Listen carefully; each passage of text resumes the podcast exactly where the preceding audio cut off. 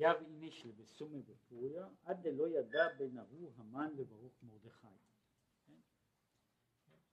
חובה להשתכר בפורים עד שלא ידע בין ההוא המן לברוך מרדכי. מישהו עשה חשבון שהגימטריה של הרור המן וברוך מרדכי היא אותו דבר. כן? ואז אה, אבל בשביל זה לא צריך להשתכר. אבל אנחנו נגיע לעניין הזה רק בסוף המאמר, שהוא יחזור. אה,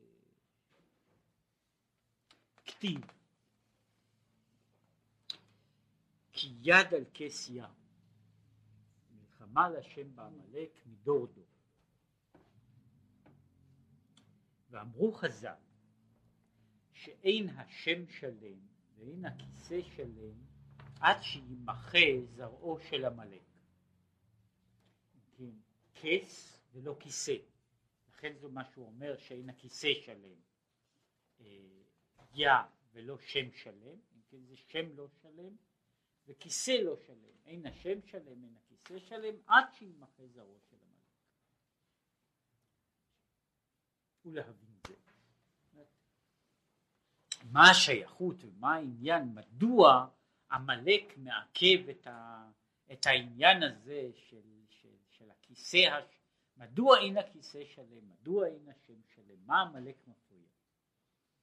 ולהבין זה, הנה כתיב ראשית גויים עמלק ואחריתו עדי עובד שיש בבחינת עמלק בחינת ראשית ובחינת אחרית. כן, יש צד אחד של עמלק שהוא ראשית ויש עניין של אחרית. כן, וכמו שהוא יסביר, בצד מסוים עמלק הוא בבחינת הרע הראשית והאחרית, ההתחלה והסוף. כי הנה, ומיד הוא מסביר, זה לעומת זה עשה האלוקים. כמו שיש בקדושה בחינת ראשית ואחרית. כן, בקדושה, בצד הקדושה אנחנו מכירים שיש עניין כזה של ראשית ואחרית. אז כך יש כדכתיב, אני ראשון ואני אחרון. הוא מסביר. פירוש, מה זאת אומרת ראשון ואחרון? פירוש ראשון שהוא סובב כל עלמין ומקורא דכולה. כן, כן, יש הצד הזה של אני ראשון, לא רק בבחינת הזמן של אני ראשון ואני אחרון, אלא גם בבחינת המעלה של הראשית והאחרית. הוא הראשית והאחרית כאן אני ראשון בבחינת מקור המציאות. המקור בבחינת סובב כל עלמין מעל ומעבר למציאות. ואני אחרון, בחינת ממלא כל עלמין, שהוא בשמיים ממעל ועל הארץ מתחת, מתחת זרועות עולם. כן, יש בחינת ראשון בבחינת הראשית הכוללת, בחינת אחרון בבחינה הזו שהוא ממלא את כל המציאות עד לפרטי פרטיה.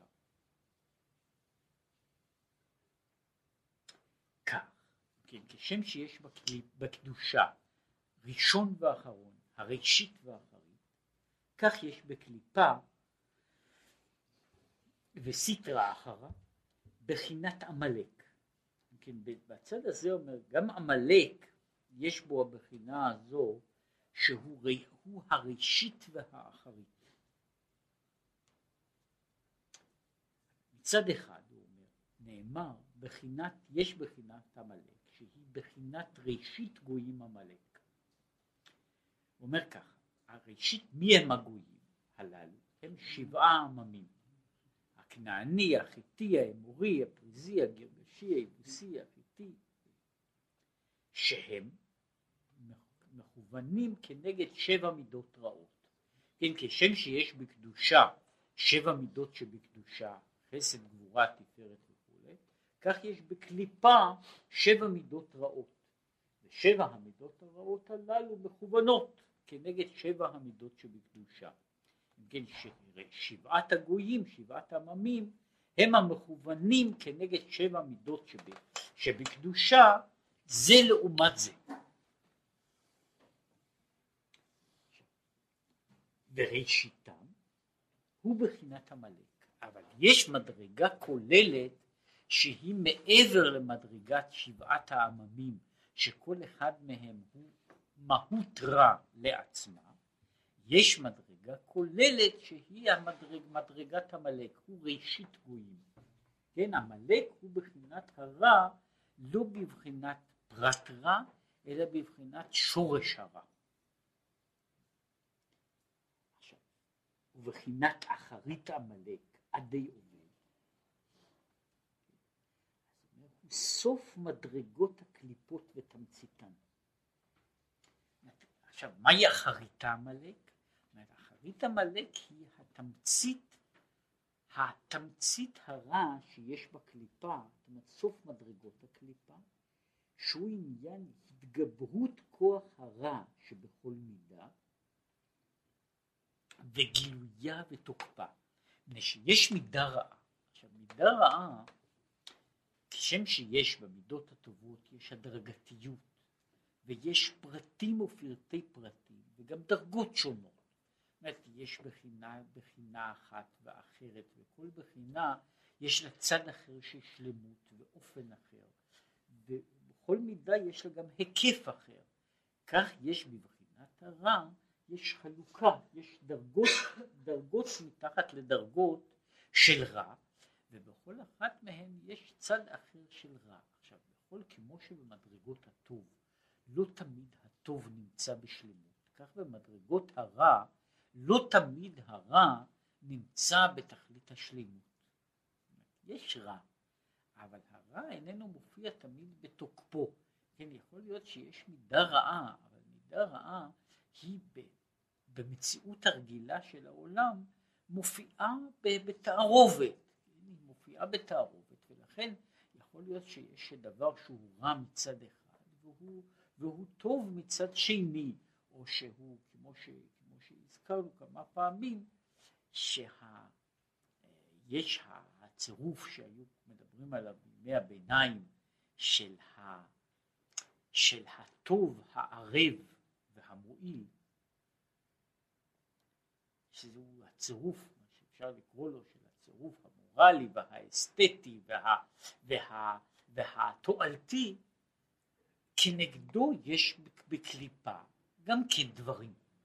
עכשיו, כשם שבעולם הטוב יש מעט דברים שיש בהם כל התכונות הללו כאחת.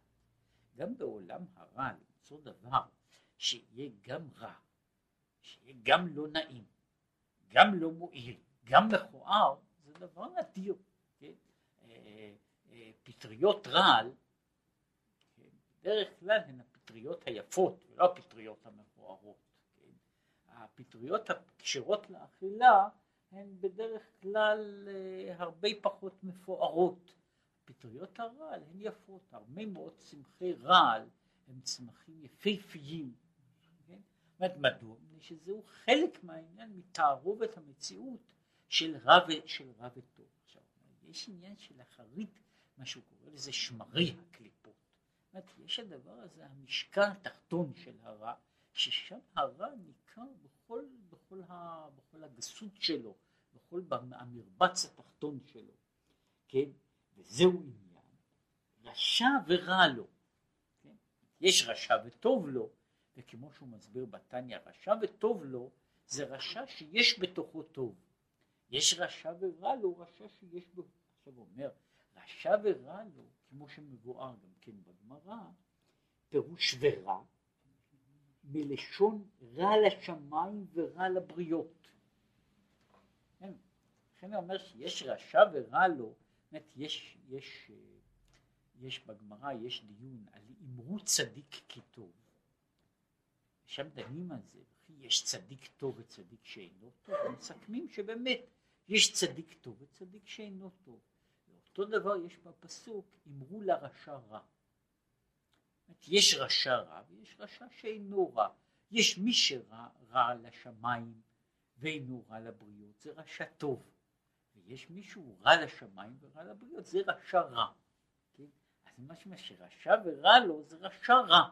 כן, עכשיו העניין הזה שיש רשע רע זה עניין של ירידת הקליפה.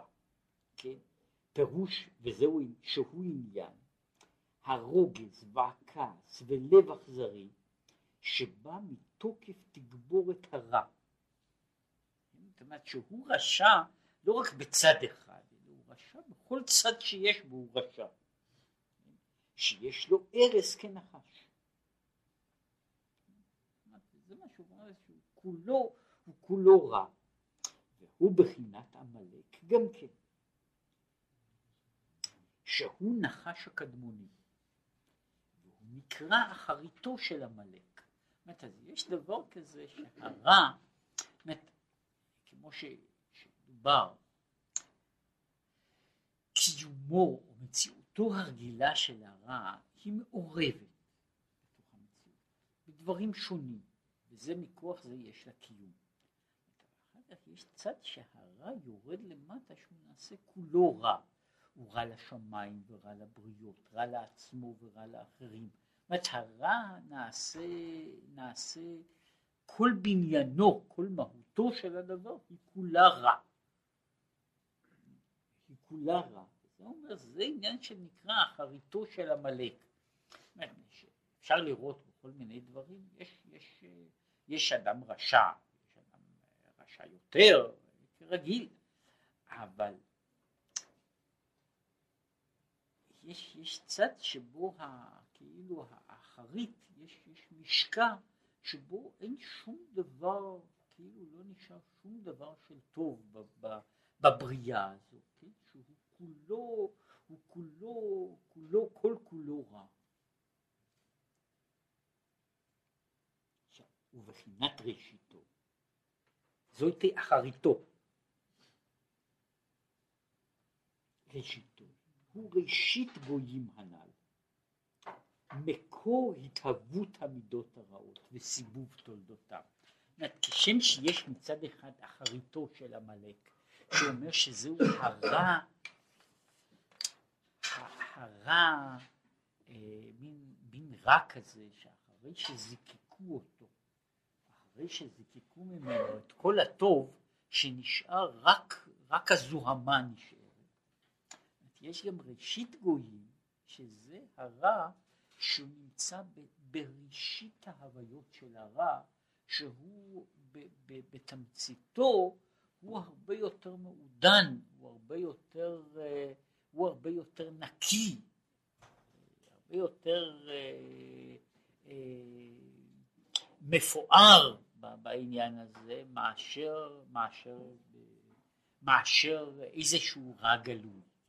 אומרת שיש הרע הזה, יש שורש הרע, שהוא ה, מה שקורא לזה הרע, הרע הכללי, השורשי, שהוא בעצם, הוא לא פחות רע, אבל הרע השורשי הוא רע מאוד, מאוד מאוד בדקות, מאוד ב...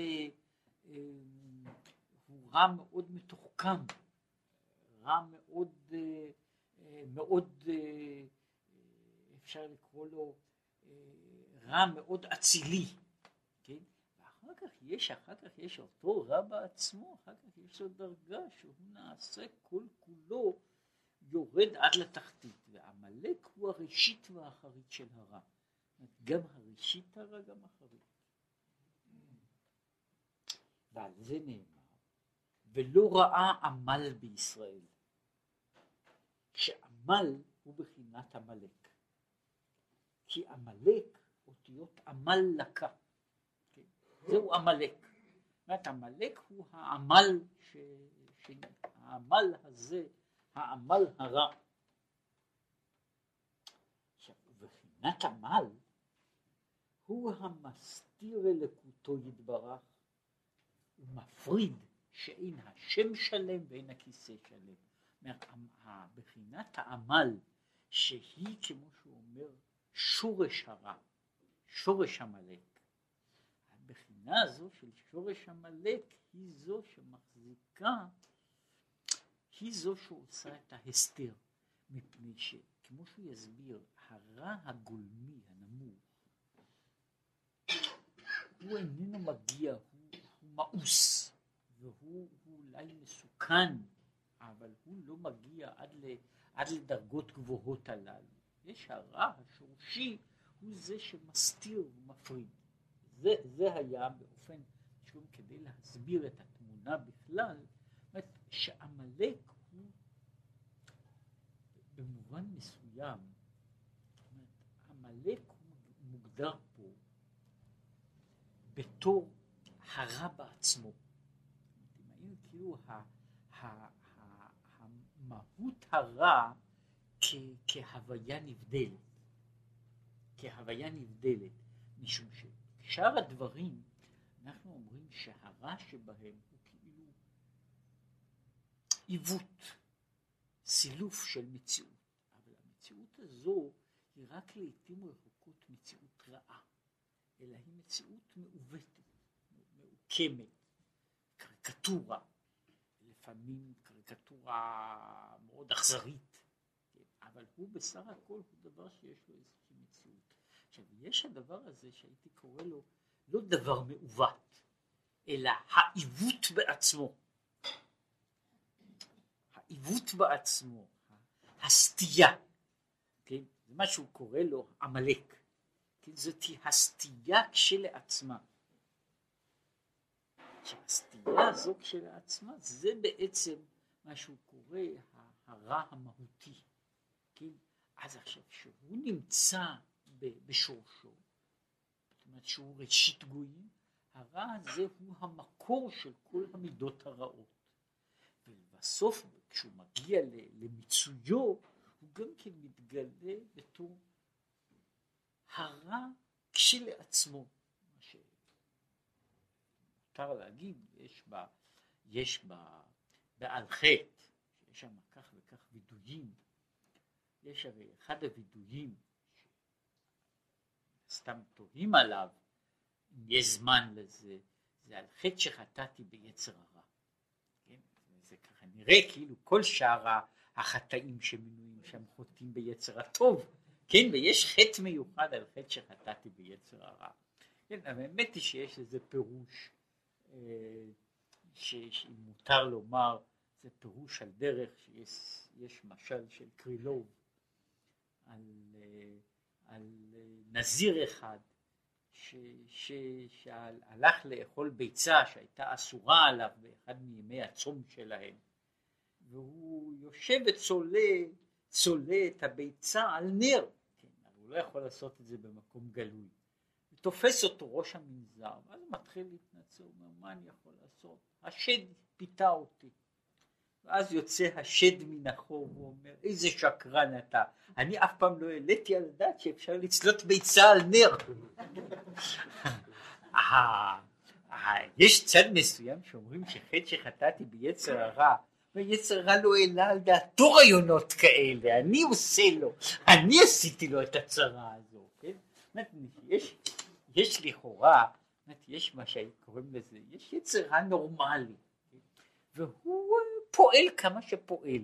וכדי לבנות כל מיני סטיות, בשביל זה כאילו סוג מסוים של, של חוכמה והשקעה שאיננה נמצאת ביצר הרע. זה נראה, יצר הרע נחת שחטאתי ביצר הרע שעשיתי לו דברים כאלה, כן? הוא לא היה, הוא לא היה, הוא לא היה, הוא מסכן, לא עלה בדעתו דבר כזה, כן? אבל אני, אני הכנסתי לו את הרעיון הזה, כן? אבל אני רוצה לומר ש... יש צד אחר, הצד הזה של חטא שחטאתי, שמשהו אולי יותר רציני, שחטא שחטאתי ביצר הרע, הוא מפני שבאמת בשאר דברים אנחנו חוטאים מפני החולשה, מפני התאווה, מפני סיבות אחרות. לעיתים די רחוקות, זה לא הדבר הרגיל, שבן אדם עושה רע באשר הוא רע. בדרך כלל אדם עושה רע משום שבאותה שעה הצד הרע שבו הוא נראה בלתי חשוב, בלתי רציני, אבל לעשות רע, זאת אומרת לעשות רע באשר הוא רע, הוא חטא מסוים ספציפי ולא כל כך מצוי. מהצד הזה אומר, עמלק הוא הצד של הרע, מה שאפשר לקרוא לזה, הוא הרע בעצמו. ולכן הוא מתגלה בשתי דרגות. הוא מצד אחד המקור של העיוות הראשוני, הוא מתגלה בקצה האחרון של המציאות, בזמן שיש בין, בין עמלק הראשון לעמלק האחרון, יש מה ש... וזהו החלק של, מה שאני קורא לזה, זה מין עבירה לשמה, אבל לא לשמה בבחינה של לשם שמיים, אלא עבירה לשם עבירה, רע לשם רע. יש אותו דבר ש, שהוא נשאר, שבעצם בסתם דבר שאדם עושה ברע, הוא עושה אותו לשם איזה מטרה, מטרה בדרך כלל ש, שהיא מטרה בעצם של טוב. כמו שאמרתי, זה בין שזה עניין של הטוב או הערב או הנעים או היפה, זה מה שמושך אותי. זאת אומרת, אני אינני נמשך ל, אה, לרע, באש, לדבר שהוא, שיש בו רע, משום שהוא כזה, נמשך אליו למרות שהוא כזה. אומרת, בצד הזה, המשיכה שלי היא בעצם הרע, הבאת איזשהו דבר שהיה דבר טוב או דבר יפה או דבר, דבר שבדרך כלל מה שקורה, המציאות בצד הזה או צד אחר שלה, יש לה פיתוי מסוים. עכשיו, יש אבל הרע בעצמו, של שאין לו שום צד של, של עניין, של, של, של תועלת. זה מה שקוראים לזה הרע לעצמו, והוא נמצא הן בראשית, במדרגת הראשית שיוצרת את, ה, את הקלקול, והן במדרגת האחרית, אחרי שאין כבר שום דבר, כן, אחרי שבעבירה מסוימת כאילו מתמצא כל הצ... מתמצאים כל הצדדים של טוב שהיו, ואז נשאר רק הרע לעצמו, כן? אז נשאר רק הגולמיות של הרע, והיא עדיין קיימת, כן? וזהו, זוהי הראשית והאחרית. ועכשיו הוא מסביר, מסביר את העניין הזה בהרחבה. וביאור הדבר. כי הנה כתיב, הנה כתיב, כי חלק הוויה עמו, שבכל נפש מישראל יש בחינת הוויה. כל נפש מישראל. כי הוו שבשם הוויה הוא בחינת שישה קצוות, זאת שש המידות, כן? שהוא הוו, והוא העניין של לך השם הגדולה והגבורה והתפארת והנצח וההוד. וכך בנפש האדם, כשם שיש המידות האלה בעולם עליון, בספירות עליונות, כך הן נמצאות בנפש האדם. גדולה היא בחינת חסד, דרוע ימינה, היא בחינת אברהם אוהבי. כמו שהוא כותב שאהבתו ירושה לזרעו אחריו. שיהא כל אדם יכול לעורר את האהבה אליו יתברך, למשוך אחריו ולדבקה בו, והיא האהבה הטבעית. כשהוא מדבר על האהבה הטבעית שבנפש אדם ישראל, הוא אומר שהאהבה הזו היא ירושה לנו מאברהם. והיא הירושה, זה העניין של אברהם אוהבי, שיש בחינת אהבה שנמצאת בנפשו של אדם מישראל, שהיא טבעית לו, והיא כמו הרבה מאוד דברים שבטבע. בתוך האדם, הטבע איננו מתגלה כאילו בעל כורחו. הטבע מתגלה בהכנה הראויה, כן? הרבה מאוד ממה שיש בתוכנו, מה שיש בתוכנו בטבע, בירושה ובתורשה, איננו מתגלה אה, במבט ראשון, אלא על ידי המאמץ הראוי. יש, נכון שיש לפעמים יש באנשים מה שקוראים כישרון טבעי. לפעמים הוא כל כך גדול שהוא מתגלה בכל, בנסיבות שאין להם, אין, שאין רקע או אין כמעט שום רקע. כן? אבל בדרך כלל זה הדבר הזה לא קורה, והוא נדיר מאוד בכל מקום שהוא קורה, גם כשלבן אדם יש כישרון יוצא מן הכלל, הוא זקוק לטיפוח, לגידול, למודעות כדי לגדל אותו, אלא אם כן יש איזו תופעה מן הטבע, מבחוץ, מבפנים, שמוציאה את הדברים לאור. עכשיו זהו העניין שמדבר שיש אהבה טבעית שהיא ירושה לנו מאבותינו והיא מידה שהיא נטועה בתוכנו שכמו שכתוב בהרבה ספרים חלק מעבודתנו הוא לטפח את האהבה הטבעית. זאת אומרת לטפח את התחושה הזו, להוציא אותה מגדר של, של כישרון לגדר של, של, של ביצוע, של, של מימוש. עכשיו אותו דבר יש בנפש, וגבורה שהיא דרוע שמאלה, היא בחינת פחד יצחק.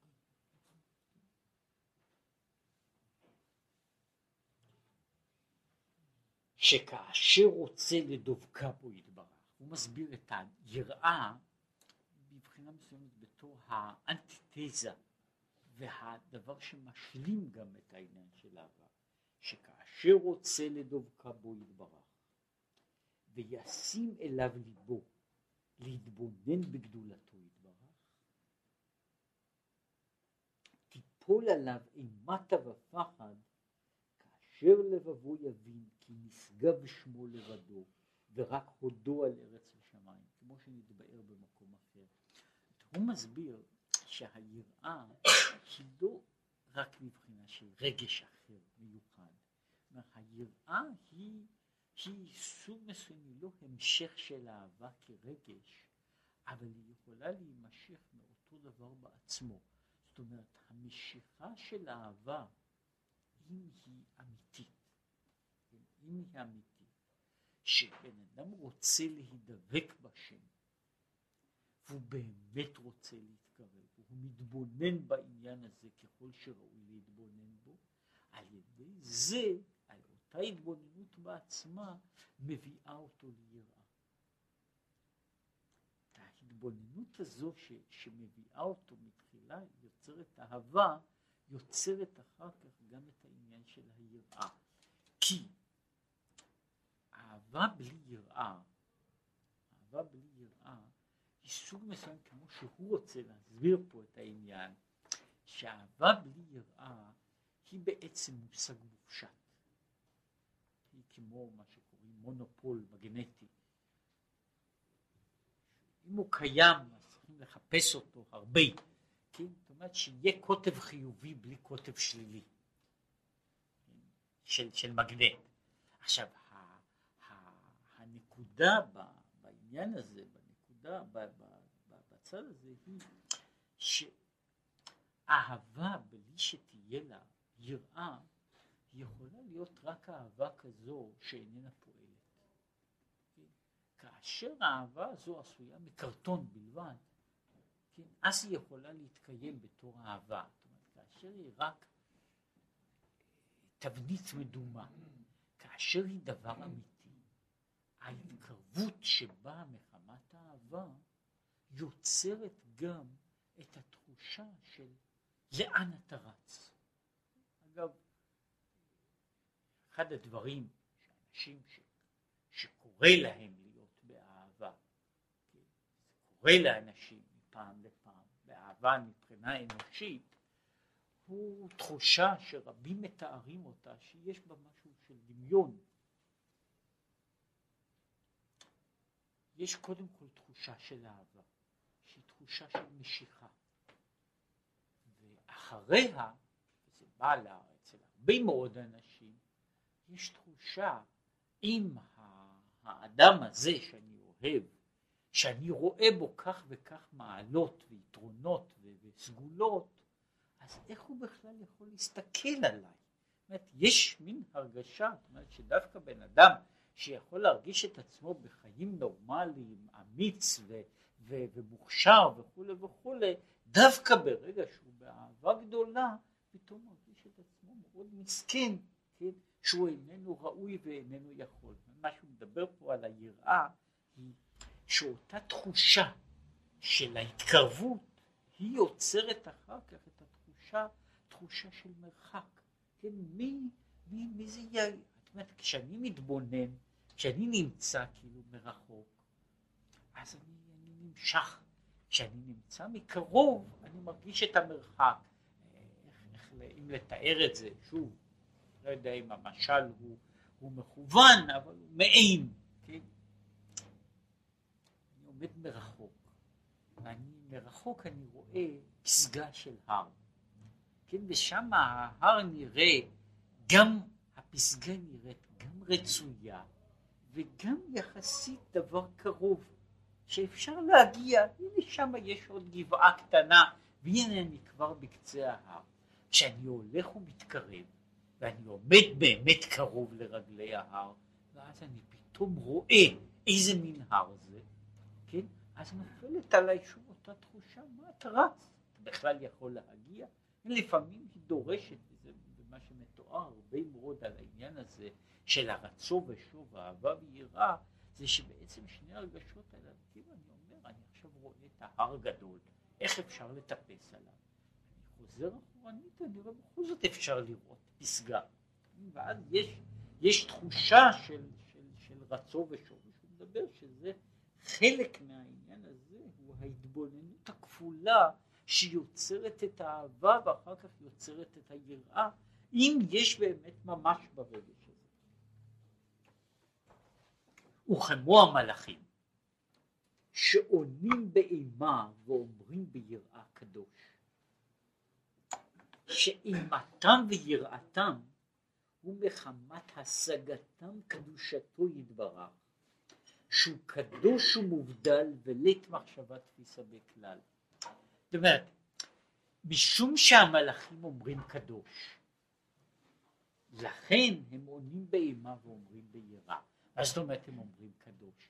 בן אדם יכול בהחלט לומר קדוש, בן אדם היה, אם המלאך מרגיש קדוש, זאת הוא מרגיש את העניין הזה של הקדוש, ומשום כך יש לו, נופלת עליו אימה ויראה. וכן במתן תורה, דכתיב, וכל העם רואים את הקולות ואת הלפידים? כולם רואים וכולם מתקרבים. מה כתיב בתרי? מה כתוב אחריו? וירא העם וידעו ויעמדו מרחוק מחמת היראה. כי מצד אחד הם רואים השם מתגלה עליהם, ומן הצד השני נופלת עליהם אחר כך האימה והיראה שהם באים, הם, הם עומדים לרחוק. שיש שם, זהו חלק מהתיאור של מתן תורה, אה, ש, של מלכי צבאות ידודון ידודון. יש במתן תורה, יש שני דברים. מצד אחד נאמר למשה להגביל את ההר, להעמיד שומרים שהאנשים לא ייגשו אל הר סיני. זאת אומרת שאנשים רוצים לגשת, יש להם משיכה עזה להיות קרוב יותר. ומן הצד השני נופלת עלי, עליהם אימה שהם רוצים לברוח. ושזהו העניין של אהבה ויראה.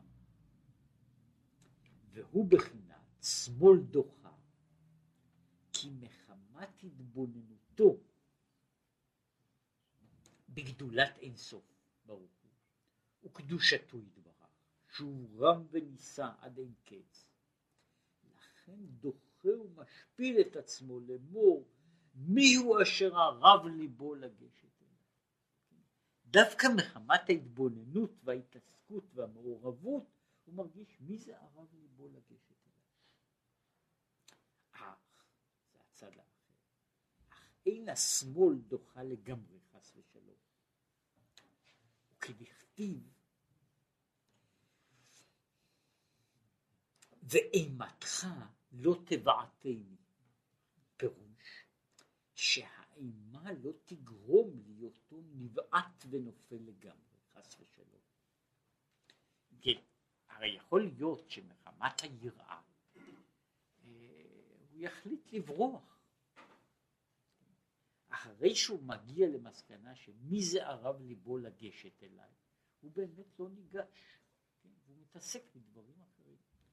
לכן הוא אומר, אימתך לא תבעתני עד כדי כך שהאימה הזו שוברת את, ה, את ההתייחסות, משום שכפי שהוא אומר, אותה התבוננות שמביאה ל... שמביאה לאהבה, היא מביאה ליראה, וכן גם להפך. התפיסת, תפיסת הגדול, תפיסת הנורא, תפיסת הנשגב, היא גם המבוא של האהבה. ואיך זה מגיע? והוא אלא ירידה זו צורך עלייה היא.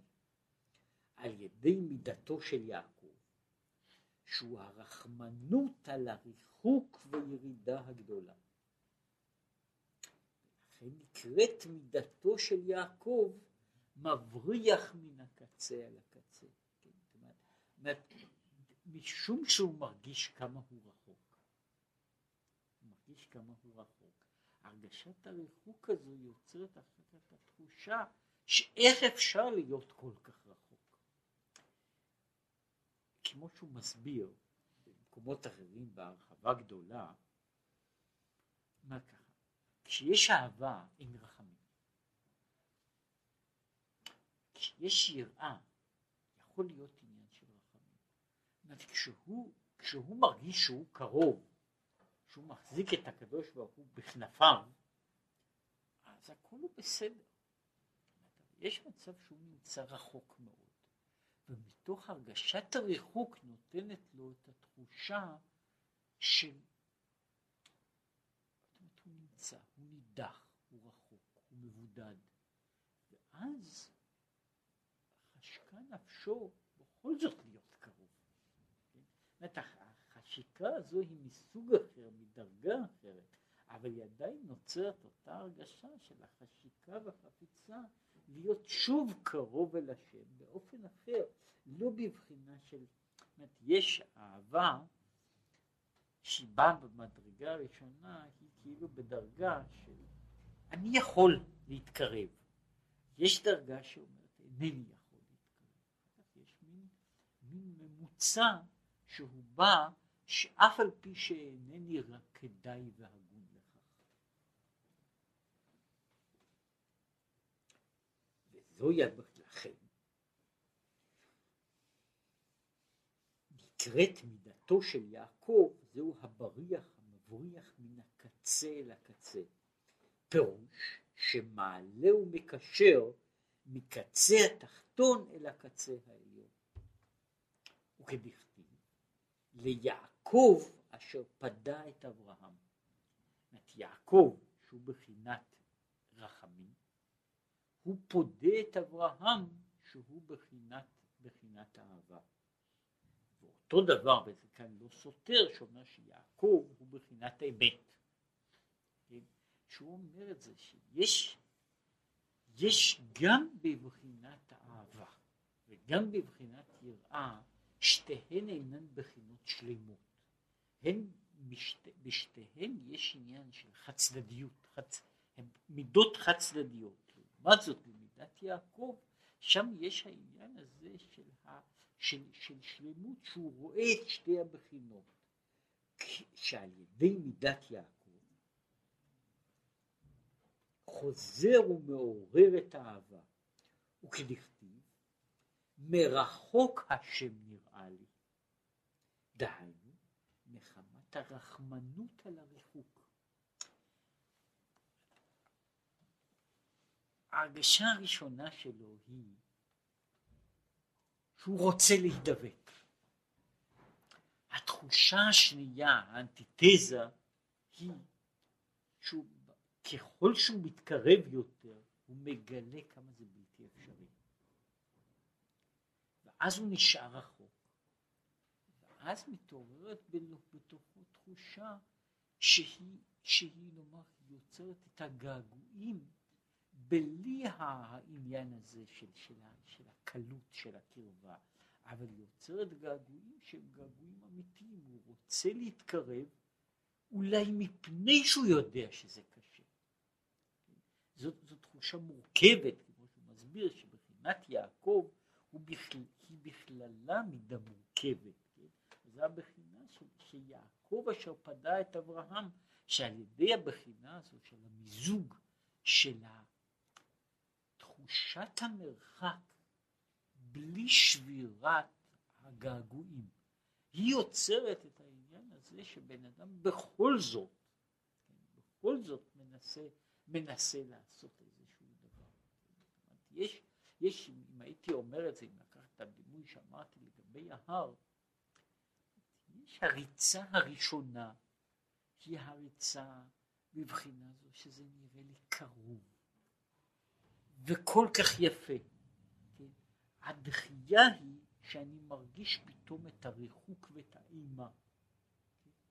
אחרי זה אם אני עומד ואני מרגיש שמצד אחד זה כל כך רחוק, כל כך קשה, כל כך מסובך, ואז אני מתחיל לטפס. אז אני מתחיל לטפס, זה ברור שזאת לא תחושה ראשונה, זו תחושה הרבה יותר מורכבת, כן? אבל זו תחושה שהיא היא מבריחה מן הקצה אל הקצה, משום שהידיעה שהדבר הוא רחוק, היא אז איננה נעשית מכשול, אלא היא נעשית חלק מן האמצעים כדי לבנות את ההמשך. הוא דיבר שיש בנפש הקדושה יש שש מידות שהן מכוונות כנגד מידות של מעלה ושש המידות הללו הן, הן המידות שב, שבקדושה. והנה שלוש מידות אלו והמידות האחרות הן שש מידות כנגד הוו שכשם שבהשתלשלות המידות עד סוף המעשה יש גם כן שלוש בחינות אלו, יש אותו דבר בעצמו מופיע שוב באות, בקו אחר כיצד, והן בחינת תורה ועבודה וגמילות חסדים. עכשיו אלה הם גם כן שלושה דברים, דהיינו יש הכנת הלב והארת המידות להיות תכלית שלמות המעשה שצריך להיות בשמחה ובטוב לבב.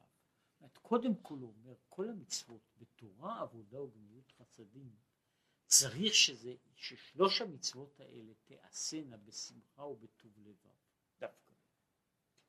גמילות חסדים, שלמשל זו צדקה, נאמר בה במפורש ולא ירע לבבך בתתך לו. כשאתה עושה את זה, אתה צריך לעשות את הדבר הזה בשמחה, ולא ירע לבבך בתתך לו. לא רק מהצד הזה, כמו שאומר הרמב"ם בפסקיו, ש, ש, שמי שנותן צדקה לעני הוא מרע לו פנים, הוא גורע מערך הצדקה שהוא עושה. אלא אומר, יש ציווי בתורה שבן אדם לא רק שלא ירע, לא ירעו פניו, אלא שלא ירע לבבו כשהוא עושה. זאת אומרת שהוא נותן את הדברים שנתינתו במה שקורה בגמילות חסדים תהיה מתוך שמחה, שהוא שמח על הנתינה. בעבודה. תחת אשר לא עבדת את השם אלוקיך בשמחה ובטוב לבב. זאת אומרת, אז יש העניין הזה שעבודה צריכה להיות בשמחה. ותורה. כמאמר חז"ל, שוכן לדבר הלכה, שאומר שם שאין עומדים להתפלל לא מתוך, לא מתוך עצלות ולא מתוך עצבות, אלא מתוך שמחה של מצווה. וככה אומר, וכן לדבר הלכה, שמגיעים ללמוד תורה, צריכים גם כן, ההתחלה של הלימוד צריכה להיות דווקא מתוך שמחה. כן הוא אומר, כל שלושת הדברים הללו צריכים להיות בהערה, בהתעוררות של שמחה בתוך, בתוך הדברים. והם שלושה קווים, ימין, שמאל ואמצע. וכמו שכתוב, מימינו אש דת למו. מימינו הוא גמילות חסדים וצדקה, שזה קו הימין. חסד דרוע ימינה, אז זה מימינו. אש היא בחינת גבורה. דרוע שמאל, והוא כנגד עבודה שהיא עבודת התפילה, שעיקרה קבלת עול מלכות שמיים, שהיא היראה מפני מלכותו יתברך כמלך שעומד מעליו, עומד עליו. וכמו שכתוב, שום תשים עליך מלך, דהיינו שישים בליבו כאילו עומד לנגד עיניו, ועל ידי זה תיפול עליו היראה. כי עניין היראה הוא מחמת קרבת הדבר הנורא. כאן הוא מדבר, מה שהוא הסביר קודם,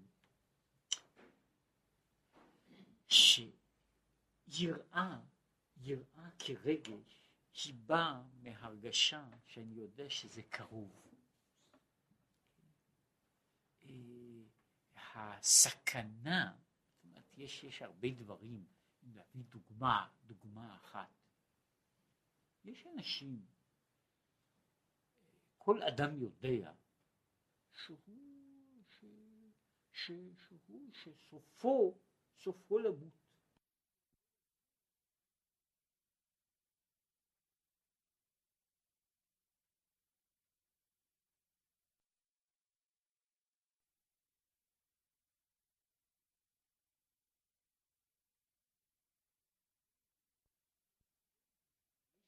יש הבדל בין היראה כאשר היא עומדת קרוב וכאשר הדבר הזה הוא דבר מופשט. כן? וזה נכון לגבי שאר דברים. כן? יש דברים שהם לא רק, זה לא רק בעיה של זמן, אלא בעיה של קרבה.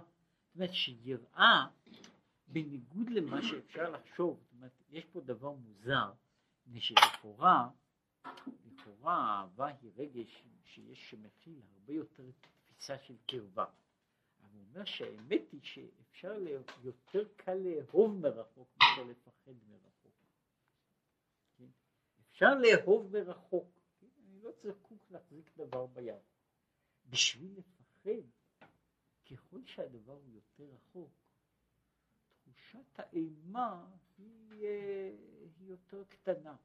קשה וזה לא משנה, יכולה להיות אימה מאוד מאוד ממשית, מאוד, אה, מאוד ריאלית וכזו שאני בטוח בממשותה, ובכל זאת כשהדבר הוא רחוק, הוא לא נמצא. עכשיו הוא מדבר על זה שהעבודה כוללת בתוכה מעבר לשאר הדברים שהוא מדבר שזה צד השמאל. זאת אומרת העניין הזה של עול מלכות שמיים עומד על התחושה הזו של שום תשימה לך מלך, התחושה הזו של קרבת אלוקים זו במשמעות הזו שאומרת עכשיו אני עומד קרוב. אומרת כשאני נמצא מרחוק זה דבר אחר, כן? אבל כשאני נמצא קרוב זו, זו, זו תחושה לגמרי אחרת וזה, ולמעשה מה שיש לגבי אנשים שיש להם בעיות של בעיות בעניין הזה של יראה ולא באהבה זה במידה רבה משום שתחושת האהבה יכולה להיות זה דבר אי שם אבל כדי, כדי ממש לפחד, כן, אני צריך להרגיש, אה, להרגיש את הדבר הזה, להרגיש את הדבר הזה כדבר קרוב. ולכן, כשבן אדם, העניין הזה שאומר שם, שרבי אליעזר אומר, ש, שתהי, שיהא מורא שמיים עליכם כמורא בשר ודם. שם התלמידים שואלים, זאת אומרת, היו כולם ודאי יראי שמיים גדולים, ולא, ולא יותר? כן, אז הוא אומר, הוא לוואי. תדע שאדם עובר עבירה, אומר, הוא לוואי שלא יראני אדם. עכשיו, מדוע זה קורה? יש יראת אלוקים, היא דבר, היא שם, היא שם במרחק. וברגע שלבן אדם יש תחושת קרבה, היא מביאה מעצמה תחושת אימה, בצורה כזו, בצורה אחרת. יש באחד הסיפורים על רבי נחמן ברסלב מסופר שכשהוא היה ילד והיה עושה איזה מעשה לא הגון, ביחידות הוא היה מסמיק בגלל בושה מהקדוש ברוך הוא. כן? עכשיו זה בדיוק מה שקורה לבן אדם מהרגשה של קרבה. זאת אומרת, כשאני יודע שיש מישהו שנמצא בקצה האחר, כן? כשאני יודע שאני עושה מעשה לא יפה, ואני יודע שאם פלוני היה רואה אותי אז הייתי נמצא במצב מאוד לא נעים. אבל מכיוון שפלוני נמצא בצד האחר זה לא אכפת לי. ברגע שהוא רואה אותי, זה, זה מצב לגמרי, זאת אומרת, יש פה העניין הזה שמתאר אותו, היראה בכל הדרגות שלה, שהיא בנויה על תחושת קרבה. דווקא על תחושת קרבה, כמו שהוא הסביר את זה פה, דווקא במאמר הזה. וכך, כשישים אל ליבו גדולת אינסוף ברוך הוא, שהוא עד אין קץ ותכלית, ואף על פי כן, מלוא כל הארץ הלזו הגשמית הוא כבודו. שהוא חושב, ישים אל ליבו, וכמו שהוא מדבר על העניין הזה, שכדי שהאדם יקבע דבר בדעתו, זהו עניין של של, של מחשבה והעמקת הדעת וקביעת הדעת באותו דבר. אז אומר, אזי תיקבע היראה בליבו ופחד אלוקים לנגד עיניו. זה מה שהוא אומר, והנה עניין קבלת עול מלכות שמיים, דהיינו המשכת מלכותו יתברך למטה בתחתונים. כן? אז מה זה? הגם שאחר קבלת מלכות שמיים בקריאת שמע, נאמר ואהבת. כן. עכשיו יש לו, יש, הוא מעלה פה מין שאלה, מתי בתוך התפילה, הזמן שבו אומרים שצריך לקבל עליו עול מלכות שמיים, זה כשהוא אומר שמע ישראל. אז הוא צריך לקבל עול מלכות שמיים. עכשיו, לפי זה, מדוע הפסוק שבא אחרי קבלת עול מלכות שמיים הוא ואהבת? בזמן שלכאורה הדבר שצריך, שבא אחרי קבלת מלכות שמיים הוא היראה ולא אהבה. מכל מקום, הרי לאחר מכאן נאמר פרשה שנייה, והיה עם שמוע, ששם כבר נאמר העניין הזה של היראה, הישמרו לכם פן יפתה לבבכם, שישמרו לכם פן יפתה לבבכם הוא לא סתירה לתחושת האהבה, אלא הוא להפך, שהוא בא עם הקרבה, כמו שאמרתי, כשאני אוהב מישהו מרחוק, ולא כל כך אכפת לי, אז לא אכפת לי גם להינתק. ברגע שזו הרגשה של קרבה, אז אני מתחיל לחשוש שמא אני מאבד דבר שנמצא בידי. הוא מסביר רק שבתחילה נמשך מזה אהבה. שירצה לדבקה בו. ואחר כך כשרוצה לדבקה בו, וישים ליבו להתבונן בגדולתו יתברך, ושהוא למטה כמו למעלה, אזי נמשך מזה היראה. כן, יש תחושת אהבה. יש תחושת אהבה שהיא תחושה אחת. שהיא תחושה אחת. ותחושת אהבה כתחושה אחת תחושת אהבה כתחושה אחת היא הדבר הזה, היא הדבר הזה שנוצר קודם. ואחר כך אני מתבונן יותר. וכשהוא אומר כך, שאני חושב שהוא למטה כמו למעלה, ושהוא הרבה יותר קרוב אליי, שזה לא רק תשוקה, זה לא רק תשוקה להיות קרוב, אלא שהוא באמת הוא קרוב מאוד. אז נופלת, מגיעה המדרגה השנייה שהיא מדרגת היראה, שהיא באה דווקא כאשר האהבה הביאה אותי למידה מסוימת של קרבה. זאת אומרת, מחמת האהבה אני התחלתי להתבונן, התחלתי להסתכל, ואז נפלה אליי האימה. וזה מה שנאמר, כדכתיב. אברהם הוליד את יצחק. מה בא כתוב ללמדנו? והלא כבר נאמר יצחק בן אברהם. אז כך מתחילה הפרשה. אלה תולדות יצחק בן אברהם. אברהם הוליד את יצחק. זו כפילות מוזרה. הוא מסביר אותה. אלא ללמדך שמידת היצחק נולדה ונמשכה ממידת אברהם. אומרת, אברהם הוליד את יצחק, לא רק שיצחק, זאת אומרת שיש דבר כזה יצחק בן אברהם, אלא אברהם הוליד את יצחק. אברהם הוליד את יצחק.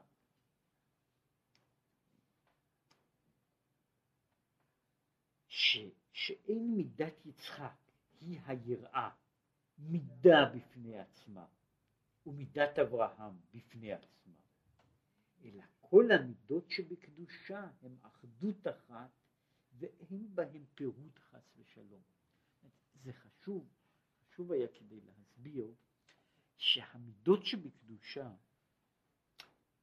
הן לא דברים נבדלים ששייכים, שהאישיות מתפוררת, אלא שהאהבה והיראה, למרות שהן לכאורה אין הפכים גדולים לאמיתו של דבר אהבה ויראה הם המשך של תנועה אחת. שאברהם הוליד את יצחק, ויצחק הוא בן אברהם, זהו חלק מהדבר, זאת אומרת שהוא בעצם היה אומר, יותר מזה, שהבן האמיתי של, של אברהם הוא יצחק ולא ישמעאל. זאת שהבן האמיתי, שהדבר, שה, ההמשך האמיתי של אברהם, הוא צריך להגיע לבחינת יצחק. ואם הוא לא מגיע לבחינה הזו, אז יש איזו סטייה. כן? יש שם מה שהוא קורא שם בני הפלגשים, כן? שנוצרה איזו סטייה, שהסטייה הזו יכולה להיות, זאת אומרת, כאשר יש אהבה שאין עימה יראה, אז זו, זו, הייתה, זו הייתה סטייה שהיא הייתה מתוך זה שאני אני נמשכתי להיות במרחק. זה זה מין תחושה כזו שאני רוצה להמשיך להיות באהבה. זה, מה, מה אני יכול להגיד? זה כמו ציונים שבחוץ לארץ, כן? להגיד את זה בקיצור, כן? זאת אומרת, כדי להמשיך להיות ציוני נלהב, זה יותר טוב להיות בחוץ לארץ, יכול להגיד, זאת אומרת שהוא יבוא לארץ, הוא יאבד את הציונות שלו. ויש יש, יש סוג כזה של דבר, זאת אומרת ש, שטוב לו להישאר באהבה רחוקה, באהבה רחוקה כדי להישאר באהבה, מפני שברגע שהוא מתקרב נוצר, נוצר, נוצרת מציאות שהיא לא מציאות של אהבה, לפעמים המציאות הזו היא דווקא מציאות, לא לגבי הקדוש ברוך זה ודאי מציאות של יראה, והוא נכון לגבי כל מי שיש לו אהבה לדבר שהוא נשגב. אהבה, וזה חלק מהעניין הזה של אהבת אברהם ואהבת ישמעאל. כשהאהבה מגיעה אל הנשגב, היא יוצרת ממילא מולידה את הבחינה של יראה. כשהאהבה איננה הולכת שאני אוהב דבר פחות, אני יכול להמשיך להתקרב אליו מפני שהוא באמת דבר פחות, הוא לא יוצר יראה. כן? הוא לא יוצר יראה מפני שהוא דבר קטן, וזה חלק מהעניין, זאת אומרת, במה שבן אדם, שמה, מה בן אדם אוהב, ועם הדברים שהוא אוהב הם דברים גדולים או דברים קטנים, זה תלוי גם במידה הזו, בהתפתחות של, בהתפתחות של המידות, שאם הוא באמת הוא אוהב דבר קטן. זה, יכול, יכול להימשך, יכול להימשך מזה, מקסימום יקבל כאב בטן. אבל התחושה לא, לא משתנה במהות. וכן בעניין הקורבנות, וכן בעניין הקורבנות, אנחנו אומרים אריה דאישה דאכיל קורבנים. יש אריה של אש שאוכל את הקורבנות,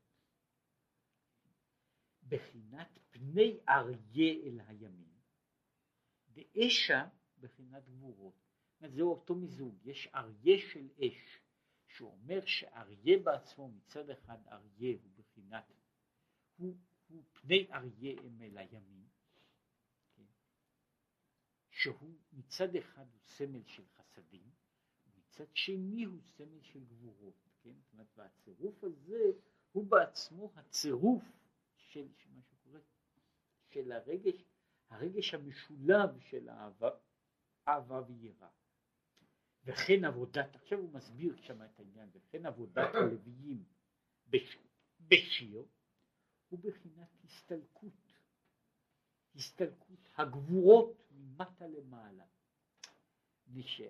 יש עבודה, זאת אומרת, עבודת היראה היא עבודה של, היא עבודה של חיסול, של, שבמובן מסוים עבודת העבודה בבחינת הצד השמאל, יש כאילו שני צדדים.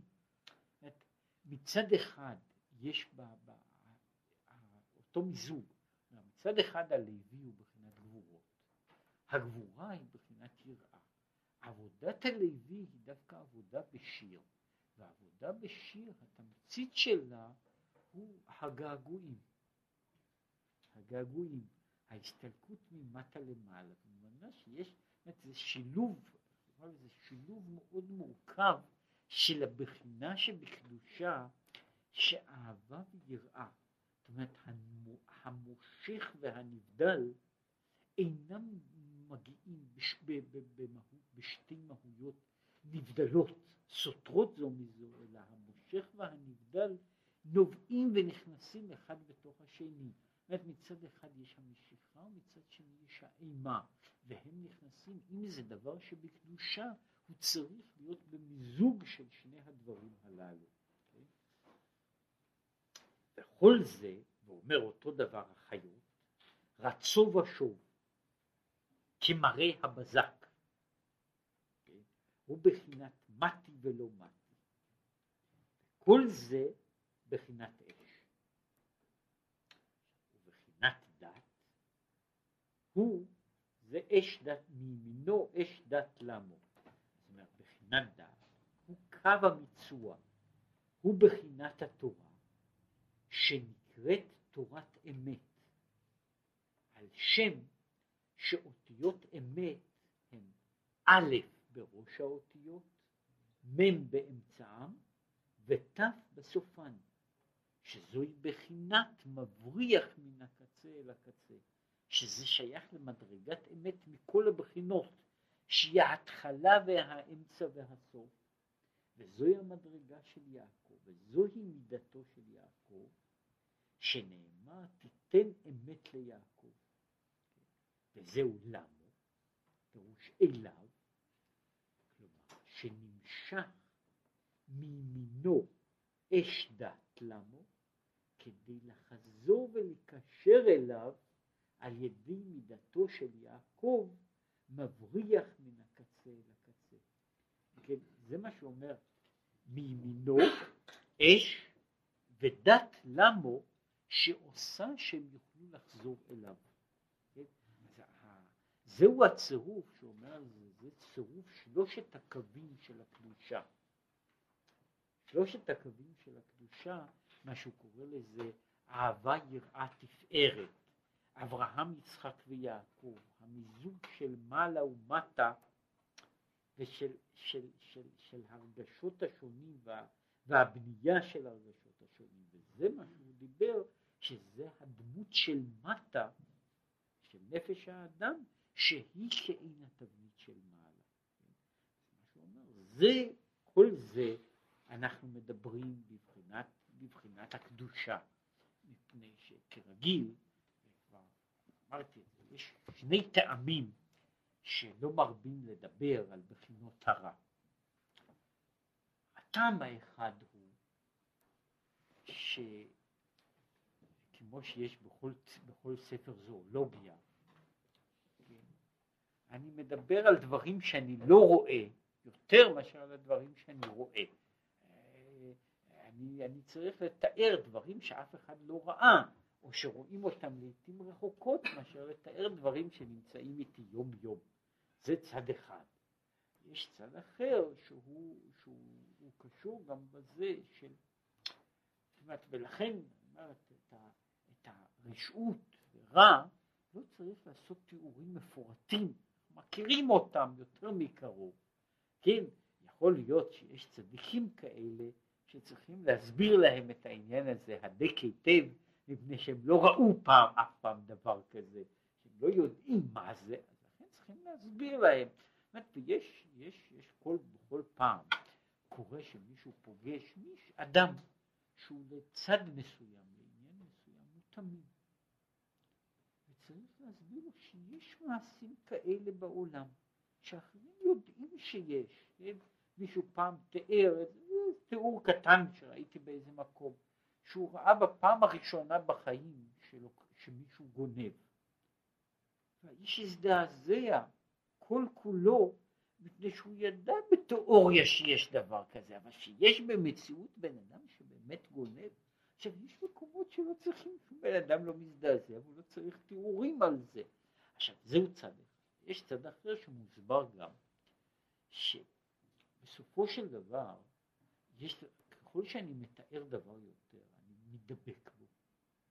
יותר מזה, כשאני מתאר דבר, אני לומד איך לעשות אותו. ומהצד הזה יש אריכות גדולה בעניין הזה, אף כי, כמו שאמרנו, בסופו של דבר המאמר, המאמר בא להסביר מה זה ראשית גויים עמלק. כן?